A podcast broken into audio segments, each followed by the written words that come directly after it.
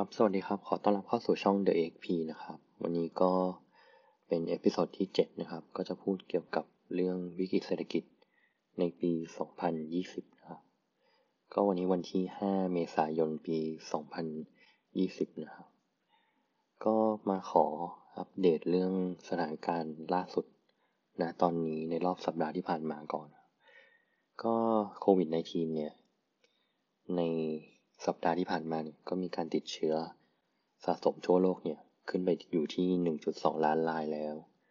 หลังจากการระบาดที่ผ่านมานานกว่า 3 เดือนแล้วเนี่ย ทีนี้เนี่ยมียอดอัตราการรักษาหายเนี่ยอยู่ที่ 20%แล้วก็เสียชีวิตแล้วทั่วโลกเนี่ยอยู่ที่ 64,716 รายทั่วโลก อัตราเสียชีวิตอยู่ที่ 5.38%ตัวเลขที่ น่าสนใจก็คือสหรัฐอเมริกาเนี่ยมีผู้ป่วยโควิด -19 เนี่ยทะลุสามแสนหนึ่งหมื่นรายขึ้นไปแล้ว ทีนี้ในห้าดับแรกเนี่ยก็เป็นสหรัฐ แล้วก็มีสเปนที่แซงอิตาลีขึ้นมา สเปนเนี่ยอยู่ที่หนึ่งแสนสองหมื่นหกพันแล้วก็อิตาลีเนี่ยอยู่ที่หนึ่งแสนสองหมื่นสี่พันซึ่งก็ไม่ได้ต่างกันมาก ต่อมาก็เป็นเยอรมันกับฝรั่งเศส ถ้าดูตัวเลขนะตอนนี้เนี่ยก็คือทางฝั่งอเมริกาแล้วก็ฝั่งยุโรปเนี่ยแซงขึ้นมาค่อนข้างเยอะแล้ว ทางด้านผู้ติดเชื้อทางจีนเนี่ยเริ่มชะลออยู่ที่ 81,000 ราย ถ้าเทียบจากถ้าเทียบจากจำนวนประชากรทั้งหมดเนี่ยจีนจะอยู่ที่ 6.8%ของของผู้ติดเชื้อทั้งหมด แล้วก็วันนี้เนี่ยตัวเลขของไทยก็คือมียอดผู้ติดเชื้อ อยู่ที่102ราย ส่วนยอดสะสมอยู่ที่2,100นะครับ ทีนี้เนี่ยในตัวเลขที่มีการคาดการณ์ครับ ก็คือในภายใน20วันเนี่ยก็คือตัวเลขของในอเมริกาจะขึ้นไปทะลุถึง1ล้านราย ก็มีส่งผลที่ตามมาก็คือ การจ้างงานภาคเอกชนหดตัวเป็นครั้งแรกในรอบ10ปี แล้วก็ตัวเลข non farm payroll ก็สูงเท่ากับเทียบเท่ากับปี2010 2008 แล้วเออ2018 นะครับ แล้วก็ตัวเลขคนว่างงานนะตอนนี้เนี่ยขึ้นไปอยู่ที่ 6.65 ล้านรายแล้ว ซึ่งเป็นตัวเลขที่ค่อนข้างสูง เพราะว่าปกติก็จะอยู่ที่ประมาณไม่เกิน 5 0 0แสนราย เป็นตัวเลขคนว่างงานของสหรัฐอเมริกานะแล้วก็มีการบินไทยนะครับ ประกาศว่าให้พนักงานหยุดงาน 2 เดือน แล้วก็ลดเงินเดือนพนักงานด้วย ทีนี้ตัวเลขของราคาน้ำมันดิบก็มีดีขึ้นมาค่อนข้างเยอะ เพราะว่าก่อนหน้านี้สัปดาห์ที่ผ่านมาเนี่ยก็คือ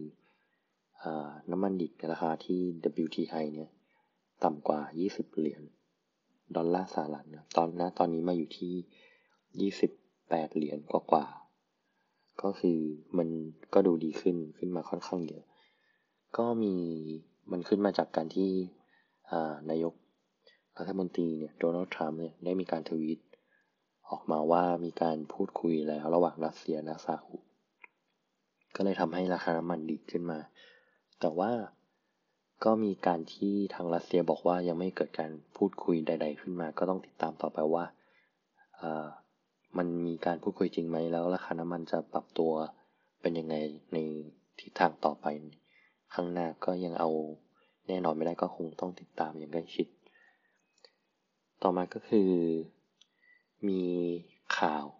ที่ออกมาก็คือวอร์เรนบัฟเฟตเนี่ยก็คือมีการขายหุ้น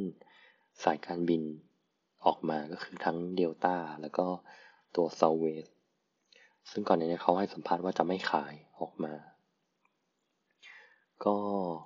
มันค่อนข้างชัดเจนว่าหุ้นสายการบินน่าจะเกิดวิกฤตที่ค่อนข้างเยอะ แล้วก็ อาจจะมีหลายสายการบินที่อาจจะกลับมาบินไม่ได้อีก ต่อไปในอนาคตเลยก็ได้ว่าอาจจะเกิดการล้มละลายถ้าเกิดว่าไม่มีการเข้ามาอุ้มของรัฐบาลหรือว่าเข้ามาช่วยเหลือจากภาครัฐบาลต่างๆ ต่อมาก็คือมีการคาดการณ์จาก Goldman Sachs นะว่า GDP โลกของปีนี้อาจจะเป็นปีที่มีการลดลงเยอะที่สุดตั้งแต่มีการคำนวณมา อาจจะเยอะสูงสุด อาจจะไปถึง 24%ได้ ก็เป็นคาดคาดการจาก Goldman Sachs ออกมาต่อมาก็คือกลับมาที่ไทยนะครับ ในไทยเนี่ยก็จะมีการลงทะเบียนของเราไม่ทิ้งกัน ก็คือเป็นโครงการที่ให้เงินช่วยเหลือ 5,000 บาทต่อเดือน ซึ่งก่อนหน้านี้มีการอนุมัติโครงการตอนแรกที่จะบอกว่ามีการช่วยเหลือคน 3ล้านคน แล้วมีคนลงทะเบียนวันแรก10ล้านคนนะตอนนี้เนี่ย คนลงทะเบียนอยู่ที่23.5ล้านคนแล้ว แล้วก็มีการปรับจาก3ล้านคนมาเป็น9ล้านคนแล้ว แล้วก็ใน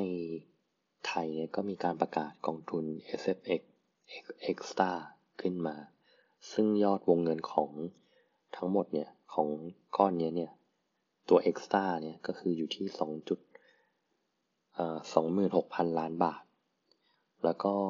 ในส่วนที่เป็น Extra เนี่ยคือต้องบังคับลงทุนหุ้นขั้นต่ำก็คือ 65%ขึ้นไป ส่วนใหญ่แล้วเนี่ยก็จะเป็นกองทุนที่ออกมาก็จะมีเป็นหุ้น ก็คืออย่างที่เขาบอกว่าเป็นขั้นต่ำ 65%บวกกับพวก property fund หรือว่าเป็นพวกบอลจะเป็นส่วนส่วนใหญ่นะ ซึ่งถ้าในมุมมองส่วนตัวของผมเนี่ยมันก็คือไม่ไม่น่าสนใจในการซื้อ เพราะว่าอย่างที่รู้กันอยู่ว่าณตอนนี้หุ้นมันลงเยอะ แล้วมันก็จะมีโอกาสที่จะลงต่อไปเรื่อย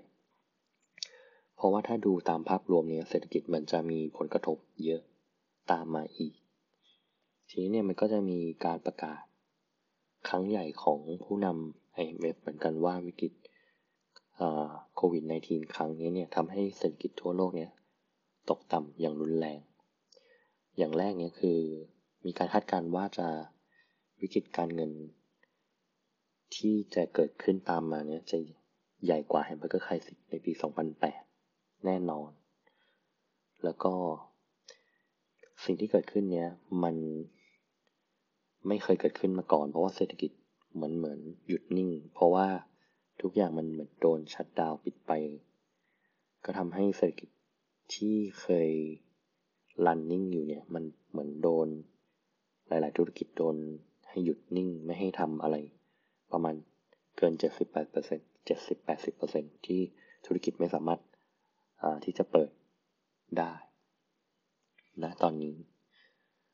แล้วก็วิกฤตเศรษฐกิจครั้งนี้มันจะยิ่งใหญ่ในรอบร้อยปี ใหญ่ อาจจะใหญ่กว่า Great The Great Depression ด้วยซ้ำไป ทีนี้ผลกระทบที่เราเห็นนะตอนนี้ก็คืองานอีเวนต์ต่างๆ ก็คือหยุด ไม่มีการจัดงานอีเวนต์มันก็ผลกระทบ แล้วก็มีธุรกิจท่องเที่ยวธุรกิจที่ต้องก่อหนี้ก็จะมีปัญหา อย่างเช่นธุรกิจอสังหาก็คือยอดซื้อก็จะเกิดปัญหาทำให้ supply มันล้นตลาด แล้ว demand มันก็หายไป แล้วก็พวกธุรกิจรถยนต์ หรือพวกปล่อยเช่าปล่อยกู้อะไรต่างๆ ก็มีปัญหาตามมา ถ้าเทียบวิกฤตครั้งนี้เนี่ยกับวิกฤตที่เคยเกิดขึ้นก็คือ The Great Depression เนี่ยสิ่งที่ The Great Depression เกิดขึ้นก็คือสเต็ปแรกก็คือคนซื้อของเริ่มน้อยลง ต่อมาคือพอกำลังซื้อมันน้อยลงเนี่ยมันก็ไปเกิดผลกระทบกับภาคธุรกิจทำให้ธุรกิจหลายธุรกิจเนี่ย ขาดสภาพคล่อง หรือว่ามีเงินหมุนเวียนน้อยลงทำให้คนเริ่มตกงาน เพราะว่าธุรกิจเนี่ยก็ต้องพยายามคัดคอสของตัวเอง รายจ่ายที่ไม่จำเป็นออกไป มันก็จะยิ่งส่งผลกระทบให้คนไม่มีความเชื่อมั่น ในการใช้เงิน พวกคนที่มีเงินอยู่แล้วเนี่ยก็จะไม่ยอมใช้เงินออกมา มันก็ยิ่งส่งผลกระทบ ไปเรื่อยๆ เป็นลูกโซ่ ทีนี้มันก็ต้องพูดถึงตัวเลขณปัจจุบันเนี่ยก็คือ ตัวเลขคนตกงานเนี่ยในวิกฤตของ Great Depression เนี่ยคนตกงานเนี่ยสูงถึง 24.9%ซึ่งเป็นตัวเลขที่ค่อนข้างสูงแต่ณปัจจุบันตอนนี้ถ้าเทียบกับวิกฤตซับพามเนี่ย ก็คือจะมีคนตกงาน 9 ล้านคน แต่ว่าวิกฤตซับพามเนี่ยมันใช้เวลา 2 ปี ในการที่เกิดวิกฤตแล้วก็ส่งผลกระทบไป แต่ว่าณปัจจุบันนี้ก็คือมีตัวเลขคนตกงานนะตอนนี้อยู่ที่หกจุดหกห้าล้านคนเนี่ยทียบเป็นสี่จุดสี่เปอร์เซ็นแต่ว่าตัวเลขพวกนี้มันเพิ่มขึ้นรวดเร็วภายในเวลาระยะเวลาภายในสองอาทิตย์ เพราะว่าเนื่องจากการเกิด การชัดดาวที่เหมือนแต่ละประเทศก็มีการให้ทุกคนหยุดอยู่ในแต่ในบ้านแล้วก็เหมือน work from home ใครที่ไม่จำเป็นออกนอกบ้านนี้ก็คือให้หยุดทำให้เกิดผลกระทบกับหลาย ๆ บริษัทหลาย ๆ ธุรกิจที่ต้องหยุดลง ก็จะมีแค่บางธุรกิจเท่านั้นที่สามารถทำต่อไปได้อย่างเช่น พวกร้านอาหาร หรือของใช้จำเป็นพวกยาหรือโรงพยาบาล ทีนี้เราก็ต้องมานั่งดูแล้วว่าณตอนนี้เนี่ย อะไรคือ สิ่งที่จะทำให้เราอยู่รอดภายในวิกฤตที่จะเกิดขึ้นได้ สิ่งสำคัญก็คือตัว cat f o เนี่ยค่อนข้างจะสำคัญแล้วณตอนนี้เนี่ยคือทุกคนต้องพยายามที่จะเอาตัวรอดให้ได้แหละ ไม่ได้มองว่าจะทำกำไรหรือว่าจะทำยังไงให้มันมีเงินมากขึ้น ช่วงแรกเนี้ยคือ เราก็ต้องทำยังไงก็ได้ให้เราตัวเราเองอยู่รอดไปในวิกฤตนี้ให้ได้ก่อน สิ่งที่สำคัญเลยก็คือเราก็ต้องมานั่งคิดแล้วว่านะตอนนี้เราในนะตอนนี้เลยเราจะยังมีงานทำอยู่ไหม ถ้ายังไม่ตกงานก็ถือว่าดีแล้ว หรือว่าถ้ามีงานมีงานทำอยู่แต่โดนลดเงินเดือน ก็จะต้องมาคำนั่งคำนวณว่าเงินเดือนที่เราได้มาเนี่ย มันพอดีกับรายจ่ายที่เรามีไหมในข้างหน้า เพราะณตอนนี้เราควรจะมีเงินสดที่เตรียมไว้เนี่ยอย่างน้อย 6 เดือนถึง 1 ปี เราก็ต้องมานั่งคิดว่ารายจ่ายทั้งหมดของเราเนี่ยมีอยู่เท่าไหร่ ในแต่ละเดือนก็คือเป็นรายจ่ายที่เราต้องใช้จริงๆ ไม่ได้ไม่ได้เป็นรายจ่ายที่เราจะต้องใช้แบบประหยัดอะไรเงี้ยเราต้องคิดว่า เราจะใช้ประหยัดเท่าไหร่ถึงจะพอไม่ใช่ว่า คิดรายจ่ายส่วนน้อย คือรายจ่ายเราต้องเป็นรายจ่ายที่คำนวณมาแล้วว่า มีฟิกคอร์สเท่าไหร่และมีค่ากินใช้ทั้งหมดเท่าไหร่แล้วก็คูณ 6 เดือนแปลว่าเราจะต้องมีเงินก้อนเท่าไหร่ ซึ่งในตอนนี้ถ้าใครที่มีหนี้ก็ต้องพยายามทำยังไงก็ได้ไม่ให้มีหนี้เพิ่มขึ้น แล้วก็หนี้ก้อนเก่าจะพยายามยังไงทำยังไงก็ได้ให้มันชะลอให้ได้มากที่สุดเนี่ยนะตอนนี้ก็มีนโยบายของ รัฐบาลในประเทศไทยออกมาว่า อาจจะมีการที่ลดอยอดของการจ่าย อย่างเช่นก่อนหน้านี้เราจ่ายทั้งต้นทั้งดอก ก็จะเป็นการจ่ายแต่ดอกหรือบางธนาคารอย่างธนาคารอมสินเนี่ยก็คืออหยุดเลยก็คือไม่ต้องจ่ายทั้งต้นทั้งดอกเป็นเวลาสามเดือน อันนี้ก็มันเป็นนโยบายของแล้วแต่ธนาคาร ก็แล้วแต่ตัวก้อนของตัวหนี้ด้วย แต่ถ้าณวันนี้ล่ะ เรามีหนี้ที่เป็นหนี้ทั้งหนี้ที่เป็นเหมือนหมุนธุรกิจหรือ OD หรือว่าหนี้บ้านหรืออะไรต่างๆ ก็ตาม เราคิดว่าเราจะต้องพยายามพยายามทำอย่างไรก็ได้ให้มันลดลง หรือว่ามันเป็นฟิกคอร์สให้ได้ ซึ่งถ้าให้ผมแนะนำก็คือเราควรจะทำตัว fix ดอกเบี้ยเอาไว้ว่า ภายใน 3 ปีหรือ5ปีข้างหน้าเนี่ย ถ้าเกิดมันเกิดวิกฤตเนี่ยมันมีโอกาสที่ดอกเบี้ยมันจะการ reverse กลับมาได้ แล้วตอนนี้มันเป็นดอกเบี้ยต่ำลงมาเรื่อยๆอยู่ แต่ว่าพอมันเกิดวิกฤตเศรษฐกิจ มันมีโอกาสที่เศรษฐกิจหลาย ๆ อย่างเนี่ยมันพังเป็นลูกโซ่ มันอาจจะทำให้เกิด NPL ทีนี้แบงก์ก็จะกังวลแล้วก็การปล่อยกู้อะไรพวกนี้มีโอกาสที่ดอกเบี้ยมันจะวิ่งสวนกลับขึ้นมาเป็นดอกเบี้ยขาขึ้นได้ เหมือนในวิกฤตตอนต้มยำกุ้งก็คือดอกเบี้ยมันวิ่ง ดอกเบี้ยเงินฝากมันอยู่ที่สิบเปอร์เซ็นแล้วดอกเบี้ยฝั่งกู้เนี่ยมันอยู่ที่สิบเจ็ดสิบแปดเปอร์เซ็นก็ถ้าเกิดสมมติว่านะตอนนี้เนี่ยเรามีดอกเบี้ยบ้านเนี่ยมันจะอยู่ที่เลทสามถึงสี่เปอร์เซ็นถ้าเป็นไปได้เราสามารถฟิกมันได้ก็จะเป็นผลดีมากกว่า การที่เราจะต้องไปนั่งลุ้นว่าอีก ปีสองปีข้างหน้า ดอกเบี้ยมันจะเกิดอะไรขึ้นมา ซึ่งถ้าเกิดดอกเบี้ยมันเกิด revert กลับไป เป็น inverse yield curve นะตอนนี้เนี่ยมันก็จะมีผลกระทบตามมาอีกว่า บริษัทที่มีหนี้ก็จะไม่สามารถจ่ายหนี้ได้ เพราะว่าถ้าสภาพคล่องเขาไม่ดีพอหรือมีเงินมาก เงินสดมากพอมันก็ทำให้ เขาไม่สามารถจ่ายหนี้ได้ก็อาจจะเกิดการ default หรือการล้มละลายของบริษัทตามมาได้ ทีนี้เนี่ยถ้าเรามีสินทรัพย์ที่เรามองหาสินทรัพย์ที่ปลอดภัยที่สุดในตอนนี้เนี่ย ก็คงต้องเป็นสิ่งที่เคยพูดมาแล้วว่ามันคือ MMF ก็คือ Money Market Fund พวกพันธบัตรรัฐบาล ถึงแม้ว่าผลตอบแทนมันอาจจะน้อยว่า ปีหนึ่งมันอาจจะได้ผลตอบแทนแค่หนึ่งหรือสองเปอร์เซ็นแต่ว่าแน่นอนคือมันการันตีว่า ถ้าคุณเอาเงินมาฝาก แล้วเกินหนึ่งสัปดาห์ขึ้นไปเนี่ย มันสามารถที่จะไม่มีทางขาดทุนได้ ทีนี้เนี่ยมันนี่มาเก็ตฟันข้อดีก็คือ คุณสามารถถอนออกมาได้ในระยะเวลาที่บวกหนึ่งด้วยหมายความแต่ว่าที่บวกหนึ่งนี้มันเป็นระยะเวลาทำการหมายความว่าคุณถอนวันศุกร์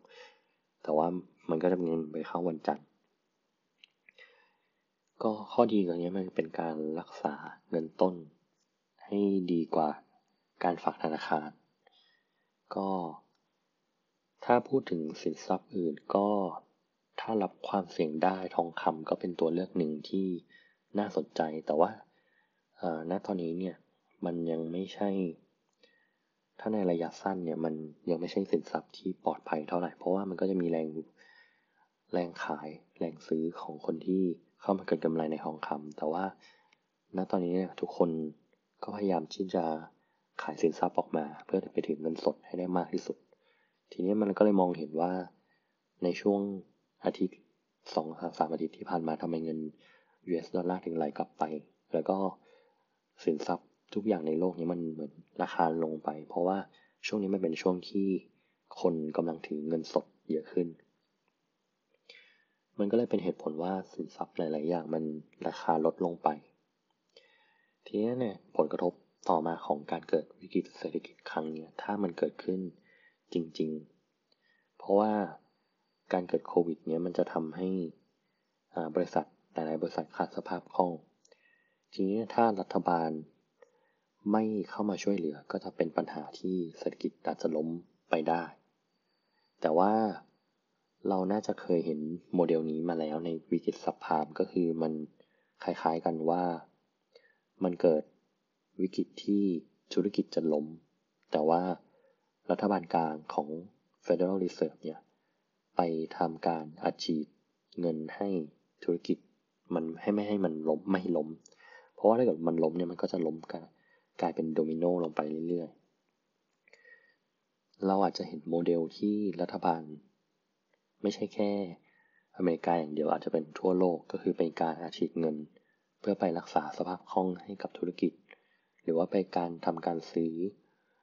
บอลของตัวธุรกิจหลาย ๆ ธุรกิจก็คือบริษัทเอกชนที่มีบอลอยู่ แล้วบอลนั้นไม่สามารถโลโอเวอร์ได้ก็จะเห็นรัฐบาลกลางของแต่ละประเทศ ไปช่วยเหลือในการ roll over bond ให้ หรือถ้าบริษัทไหนที่มีโอกาสที่จะล้มก็อาจจะเห็น ว่าถ้าบริษัทนั้นมันน่าจะไปต่อได้หรือสำคัญต่อธุรกิจ ก็อาจจะมีการที่ รัฐบาลกลางเข้าไปถือหุ้น หรือว่าเข้าไปช่วยธนาคาร บางธนาคารช่วยในการที่ทำให้บริษัทไม่ล้มได้ ซึ่งโมเดลนี้มันก็คือการหัดฉีดเงินหรือพิมพ์เงิน ออกมาจากตัวรัฐบาลกลางของในแต่ละประเทศ หมายความว่ามันจะมีการหัดฉีดเงินครั้งใหญ่ของโลก ไม่ไม่ได้เป็นแค่ US ดอลลาร์เท่านั้น อาจจะเป็นทั่วโลกเลย ที่มีการอัดฉีดเงิน ออกมา แล้วก็ไปหุ้มธุรกิจที่กำลังจะเกิดขึ้น ทีนี้ในการฉีดฉีดเงินออกมาพวกนี้มันจะยิ่งทำให้เกิดภาวะเงินเฟ้อขึ้นมาได้ในอนาคต แต่ว่าในตอนนี้เนี่ยมันยังไม่เกิด มันน่าณตอนนี้เรากำลังเข้าสู่ภาวะเงินฝืดอยู่ เพราะว่าณตอนนี้เนี่ยดอกเบี้ย หรือว่าเงินเฟ้อเนี่ยอยู่ต่ำมากต่ำกว่าหนึ่งเปอร์เซ็นต์แล้วก็คนก็จะไม่ใช่ คนก็ไม่มีความน่าเชื่อถือ มันทำให้เกิดเงิน เงินฝืดอยู่ในตอนนี้ ซึ่งมันก็คือการเกิด recession หรือเพราะว่าเศรษฐกิจถดถอยซึ่งมันเกิดแน่ๆแล้ว แน่ๆนอนแล้ว ทีนี้นัต่อไปก็คือ ถ้ามันรุนแรงมากขึ้น ภายในปลายปีนี้หรือว่าปีหน้าเราจะเห็นการอาชิดเงินครั้งใหญ่เข้ามาในระบบเพื่อที่จะพยุงเศรษฐกิจ หรือว่าพยุงธุรกิจให้มันอยู่รอดไปได้ ซึ่งการอาชีพเงินนี้มันจะยิ่ง ทำให้การเกิดเงินเฟ้อมันจะยิ่งรุนแรงมากขึ้น มันจะทำให้ราคาเงินณจุดหนึ่งเนี่ยมันจะด้อยค่ามากและราคาสินทรัพย์หลาย ๆ อย่างจะพุ่งรุนแรงมาก ซึ่งในตอนนั้นเนี่ยราคาทองคำก็จะพุ่งพุ่งขึ้นไป เพราะว่าทองคำเนี่ยจะเป็นปรปักษ์กับตัวเงินที่อย่างที่เคยบอกมาก่อนหน้านี้ ซึ่งกว่าจะถึงณจุดนั้นมันเราบอกไม่ได้ว่ามันนานขนาดไหน ซึ่งถ้าเราจะเก็งกำไรทองคำเนี่ยมันจะต้องใช้เวลายาวนานมันไม่ใช่ถือระยะสั้น เพื่อที่จะการเก็งกำไร ซึ่งอันนี้ผมก็จะเป็นการพูดคุยเอาไว้ว่า อะไรมันจะเกิดขึ้นว่าในวิกฤตเศรษฐกิจจะเกิดขึ้นแล้วก็อะไรคือสิ่งที่เราต้องเตรียมตัว ถ้าเกิดว่าเรายังไม่มีเงินสดพอที่จะอยู่รอดในนะปัจจุบันเราอาจจะต้องมองหาเงินสดก่อน ทีนี้หลังจากการที่เรามีเงินสดที่จะรักษา การดำรงอยู่ของตัวเองไปได้แล้ว เราถึงจะเอาเงินมาลงทุนต่อ ซึ่งเงินส่วนที่ลงทุนเนี้ยมันก็จะไปลงในสินทรัพย์ที่อาจจะเป็นพวกทองคำหรือว่าอย่างพวกบิตคอยแต่ว่าในบิตคอยพวกนี้มันก็ยังมีความเสี่ยงอยู่ว่า มันจะสามารถมาเป็นสินทรัพย์ที่จะมาแทนเงินได้หรือไม่ เพราะว่ามันก็ไม่มีใครการันตีว่า มันจะเป็นตัวที่มาจะแทนเงินได้ แต่ว่า การเกิดบิตคอยขึ้นในปี 2008 เนี่ย มันเกิดขึ้นมาเพราะว่าวิกฤตสัพพามแล้วคนไม่เชื่อมั่นในเงินสด มันก็เลยทำให้เกิดบิตคอยขึ้นมา เพราะว่าบิตคอยนี้มันไม่มีตัวกลางในตัวควบคุม ไม่ได้มีรัฐบาลที่คอยพิมพ์เงินขึ้นมา มันก็เลยเป็นอีกทางเลือกหนึ่ง แต่ว่าก็เป็นทางเลือกที่เสี่ยง ก็ถ้าคุณยอมรับความเสี่ยงได้บิตคอยก็จะเป็นทางเลือกหนึ่งที่น่าลงทุน แต่ก็ไม่ควรลงเยอะเพราะว่ามันก็มีความเสี่ยงที่มันจะกลายเป็นศูนย์เลยก็ได้ ครับ วันนี้ก็ขอฝากไว้เท่านี้ครับ ก็ถ้าเกิดใครมีคอมเมนต์หรือว่ามีข้อแนะนำอะไรก็แนะนำเข้ามาได้ครับ ขอบคุณครับ